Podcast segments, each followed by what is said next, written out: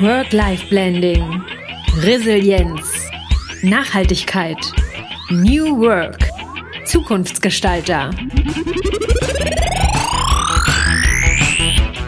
Den Tourismus neu denken. Darum geht es im Impuls for Travel Manifest. Der Travelholics Podcast und Tourismus Zukunft laden ein zur Future Week. Fünf Themen, fünf Gäste, fünf Talks.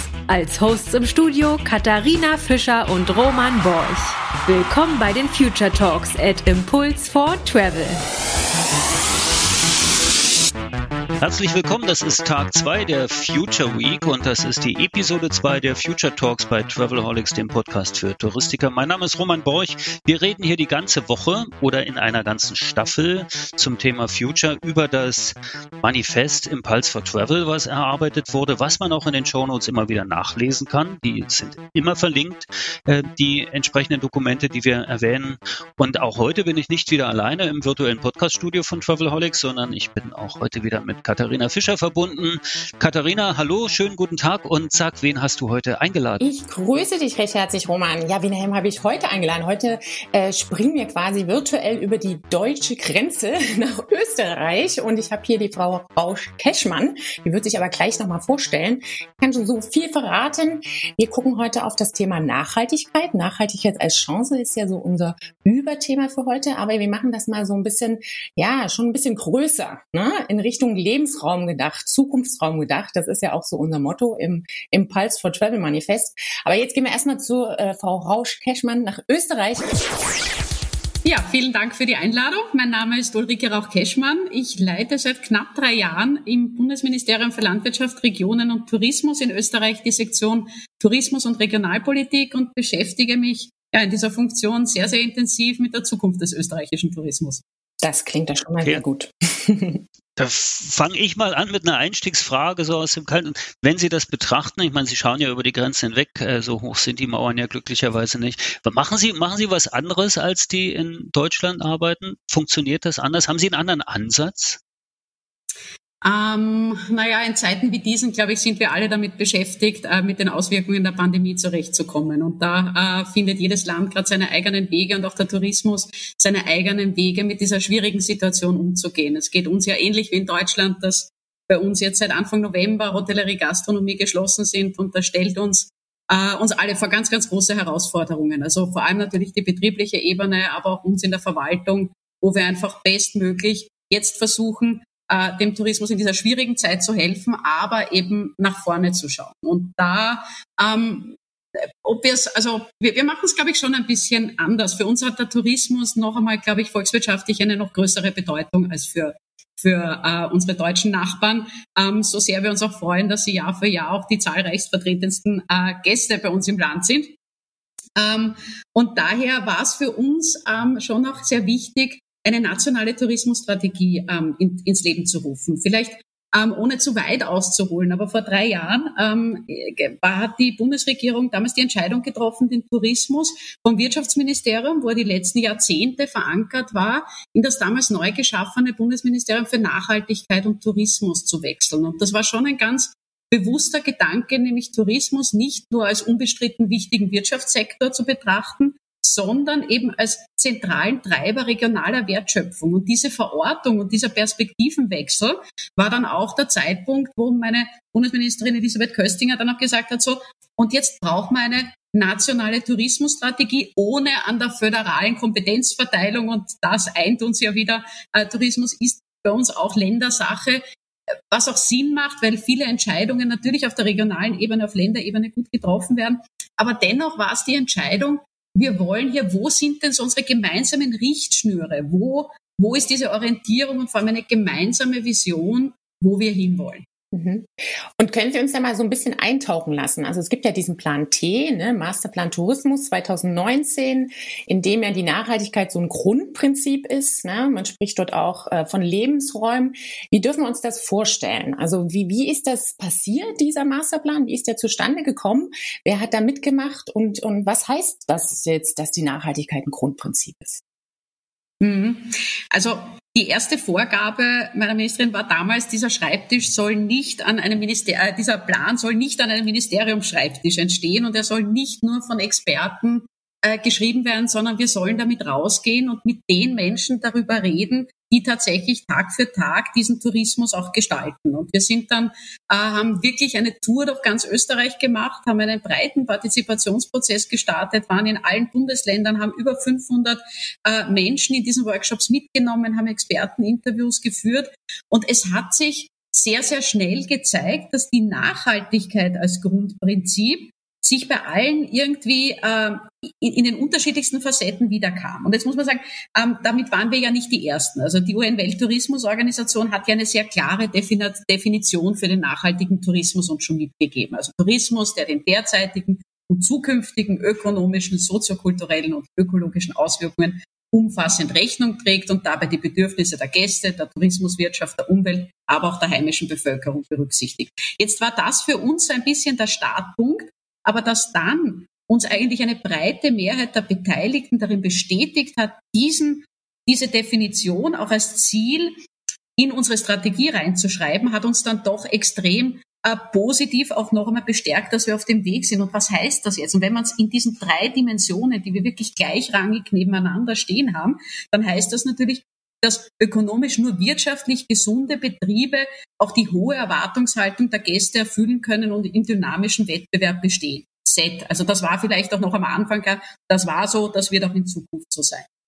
Das heißt aber auch, dass die, wenn wir Richtung Ökologie schauen, dass Österreichs intakte Natur, die für uns eins der größten Assets ist und diese schöne und vielfältige Landschaft, wir wissen, das ist ein Haupturlaubsmotiv für unsere Gäste. Und gleichzeitig ist der Tourismus einer derjenigen Bereiche, der da natürlich Auswirkungen hat. Denken wir an die Anreise mit dem Auto, ist immer noch der größte äh, Anreiseanteil bei uns, bis hin zur Schneekanone, zu viel zitierten, auch wenn die auch immer modern und immer innovativer werden. Und für dieses Spannungsverhältnis muss es auch einen Interessensausgleich geben. Nicht nur, weil hier NGOs, die Bevölkerung sensibler reagieren, sondern auch um genau diese Natur zu schützen.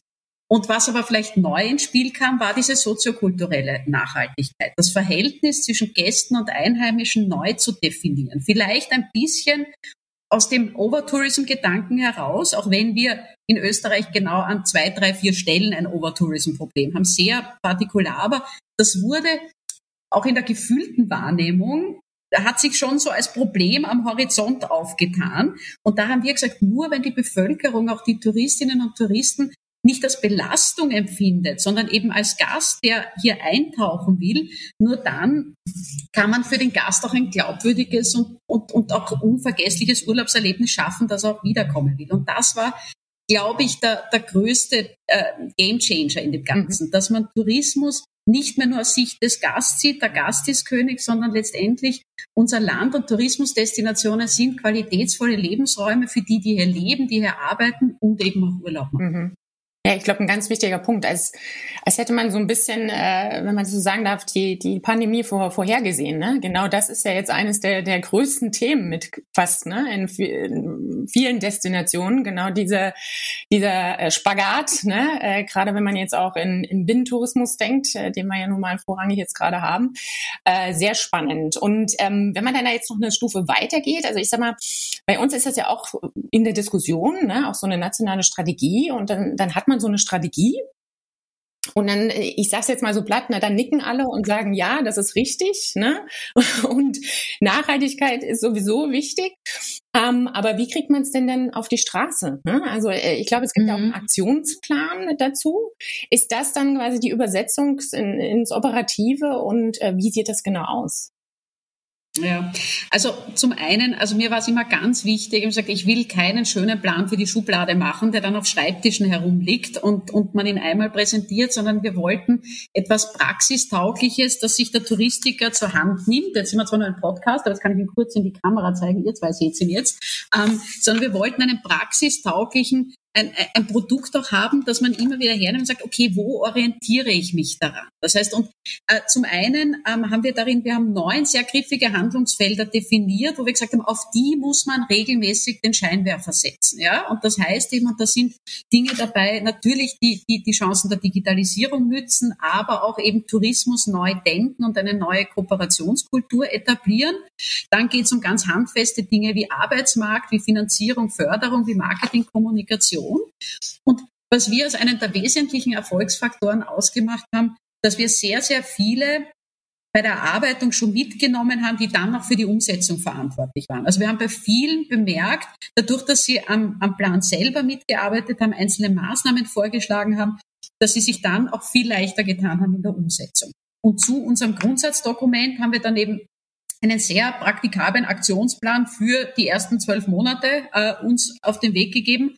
Ähm, da ist uns dann von Zeit zu Zeit die innenpolitische Situation dazwischen gekommen, weil wir haben unseren Plan damals im März ähm, präsentiert. Im Mai äh, ja, kam es zu einem äh, Neuwahlantrag einer Übergangsregierung und wir haben und seither, also seit wir diesen Plan haben, passiert immer irgendwas und wir merken, und das ist das Schöne, er bleibt uns trotzdem Richtschnur und er ist in seiner den Aktionsplan, da haben wir das eine oder andere zurückgereiht, nach vorne gereiht Ding. Aber das, das Ding selber, dieser Plan, ist so aktuell, dass wir heute wirklich sagen können, er ist nach wie vor unser Fundament.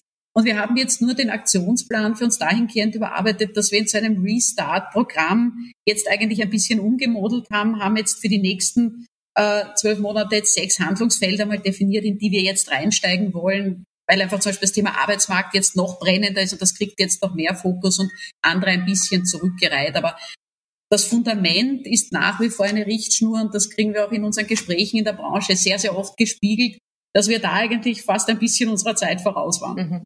Ja, wenn Sie von Gesprächen in der Branche sprechen, das bringt mich gleich so auf den Gedanken, die Tourismusindustrie in Österreich, so wie ich sie kenne oder wahrgenommen habe in den letzten Jahren, ist natürlich auch eine recht ja, also eine diversifizierte und durchaus auch, ja, ich sage mal vorsichtig, kleinteilige. Also es gibt sehr viele Kleinbetriebe, Familienbetriebe und auch kleinere Einheiten, nenne ich das jetzt einfach mal, im ganz unterschiedlichen Bereich, auch branchenübergreifend natürlich.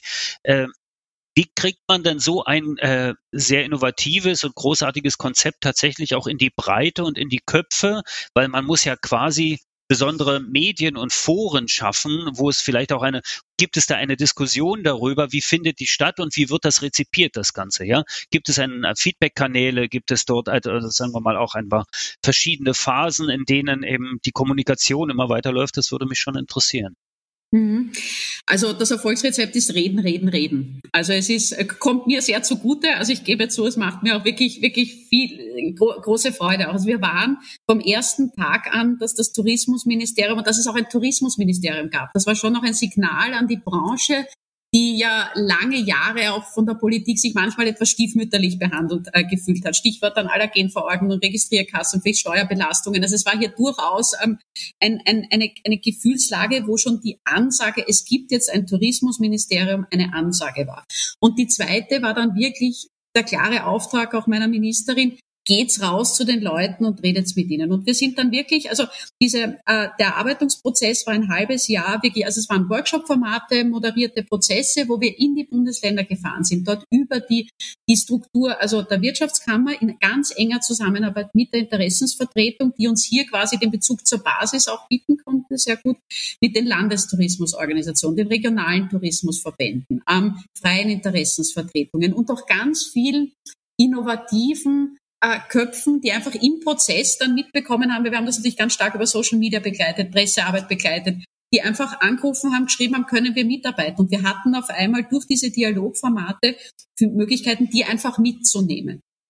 Ähm, und ich muss zugeben, durch diesen ersten, dann hatten wir zum Beispiel auch einen 40-köpfigen Expertenbeirat, den wir sehr interdisziplinär auch in den verschiedensten Bereichen besetzt haben, sehr viel äh, Vertreter aus der Wissenschaft dazu, aus der Landwirtschaft, aus der Kultur. Also wir haben versucht, da überall zu zeigen, Tourismus findet so viel über den Tellerrand auch statt. Das, und letztendlich spielen so viele äh, Faktoren und dann auch Menschen und Bevölkerungsgruppen mit, damit dieses Gesamtkunstwerk entstehen kann. Also ich gesagt, wir möchten das so gut wie möglich hier, hier abbilden. Und letztendlich muss ich sagen, profitieren wir auch jetzt noch in dieser Phase, auch im letzten Jahr, wo ja wirklich Krisenbewältigung im Vordergrund steht, dass wir nach wie vor mit der Branche sehr, sehr eng verbunden sind. Also es vergeht, glaube ich, keine Woche oder kein Monat, wo nicht die Ministerin selber oder auch wir in, in regelmäßigem Austausch mit der Branche sind, um einfach zu hören, wo drückt der Schuh? Wie geht's euch? Wo können wir, wo können wir helfen? Wo greifen die Wirtschaftshilfen? Wo muss man vielleicht bei etwas, das gut gemeint ist, aber dann in der Richtlinienausgestaltung vielleicht doch einen Haken hat, nachjustieren? Also, und da sind wir, glaube ich, von allen Sektoren des Landes, glaube ich, ganz, ganz nah an der Branche. Was nicht immer können wir alle Probleme lösen, dafür sind die dieser Tage einfach auch zu groß, aber zu wissen, wo der Schuh drückt und nah dran zu sein, da wurde sicher der Grundstein auch mit dem Plan T gelegt, um auch diesen, dieses neue Denken und diese neue Kooperationskultur, dass wenn wir uns zusammentun und auf Ihre Frage zurückzukommen, diese kleinteilige Struktur ist meiner Meinung nach unser größtes Asset, das wir haben. Weil letztendlich schöne Berge haben, gibt's in Deutschland und der Schweiz genauso.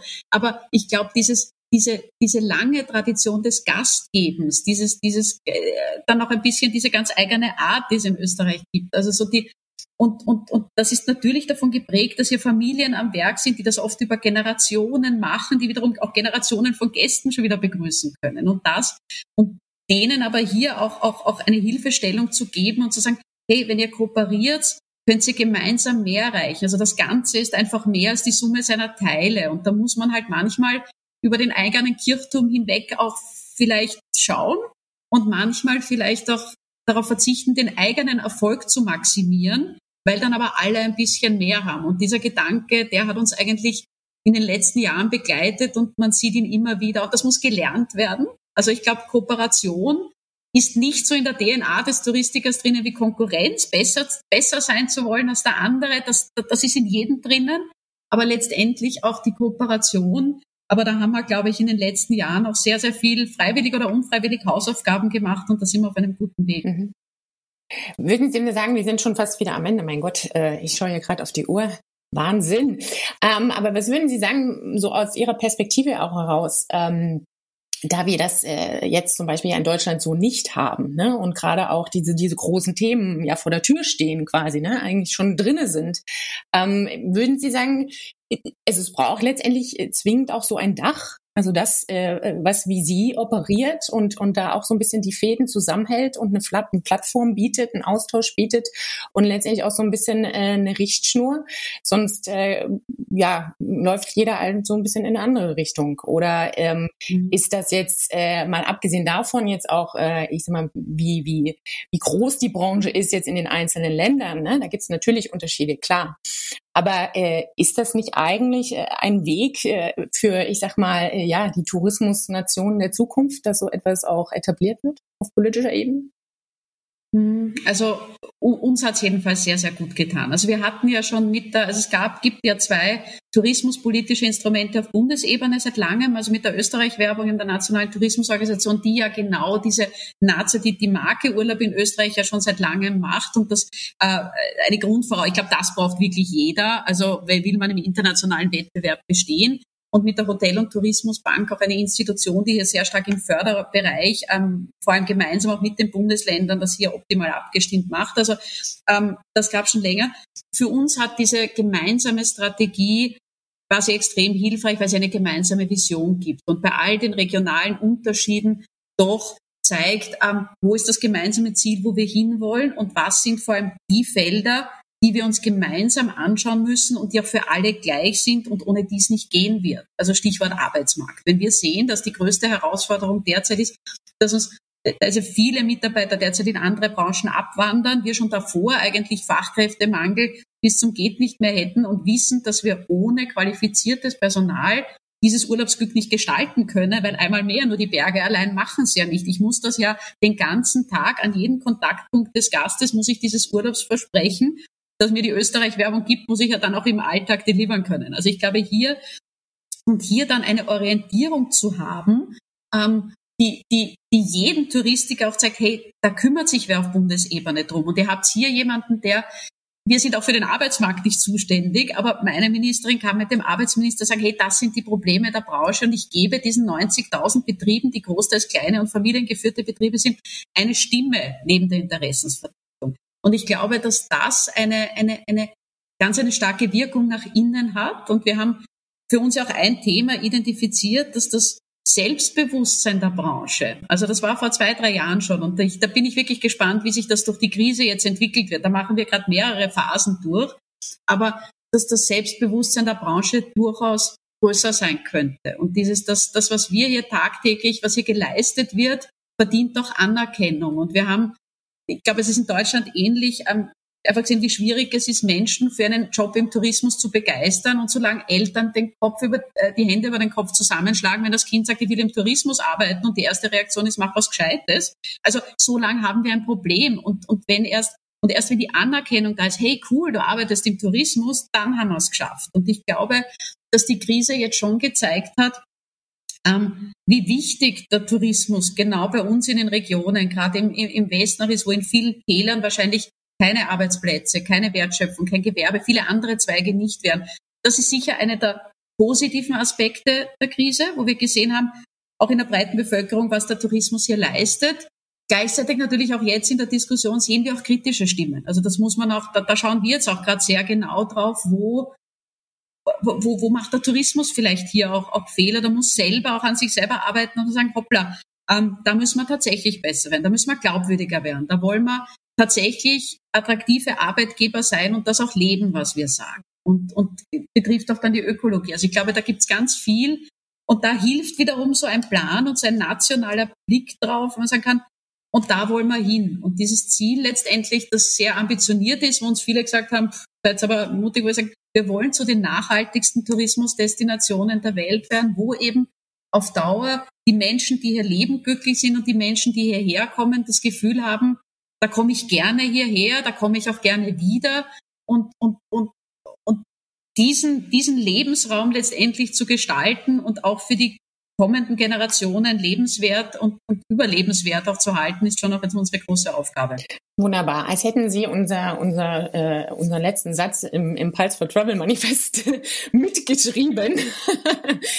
genau darum geht's äh, letztendlich auch in unserer Intention, Vision. Und äh, deshalb, äh, ja, fand ich äh, sehr, sehr schön und sehr bereichernd, dass wir uns heute austauschen konnten, weil da so viele Aspekte äh, drin sind, äh, die Sie auch erwähnt haben, die genau äh, letztendlich auch diese Initiative ausmachen und ähm, das, äh, was uns hier ja so in dem Kreise antreibt. Also erstmal herzlichen Dank von meiner Seite, Roman. Ja, ich finde, äh, also erstmal großartig der, äh, der Ansatz, wunderbar der Plan, äh, toll diese Umsetzung. Ich finde es sehr spannend, dass es tatsächlich auch sehr nach innen gerichtet ist. Also dass es jetzt nicht einfach Nachhaltigkeit als Marketing-Etikett funktioniert, äh, sondern tatsächlich eine, ein, ja auch einen Strukturwandel mit betreibt. Tatsächlich also sowohl einmal in den Denkstrukturen als auch in den ökonomischen Strukturen wahrscheinlich beides. Und äh, auch wenn wir jetzt hier nur 20 Minuten verabredet haben, das Thema ist durchaus diskussionswürdig. Auch und da lade ich alle ein, die zugehört haben, grenzübergreifend, äh, grenzüberschreitend diskussionswürdig, äh, grenzübergreifend natürlich auch und egal, ob da Berge zwischen sind oder nicht. Ähm, die sind überall schön, die Berge, das ist richtig. Aber natürlich gibt es eine, einen besonderen Spirit, wenn man ins rot-weiße Land fährt. Und das, das ist schon so und da macht, das macht schon viel aus. Das, das ist so ganz persönlich darf ich noch sagen, dass ich da sehr, sehr gerne bin. Also ja.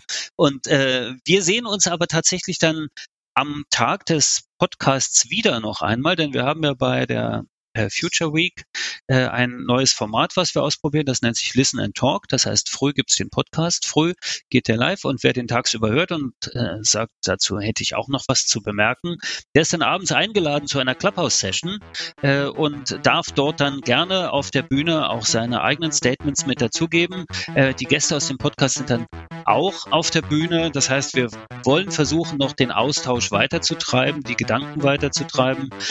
Für heute sage ich erstmal ganz herzlichen Dank, äh, Frau Rauch-Keschmann, nach Wien nehme ich an. Und äh, vielen Dank auch Katharina wieder. Äh, wir hören uns ja dann äh, morgen schon wieder in der nächsten Episode der Future Talks in der Future Week von Travelholics und Tourismus Zukunft. Mein Name ist Roman Borch und danke fürs Zuhören. Ciao.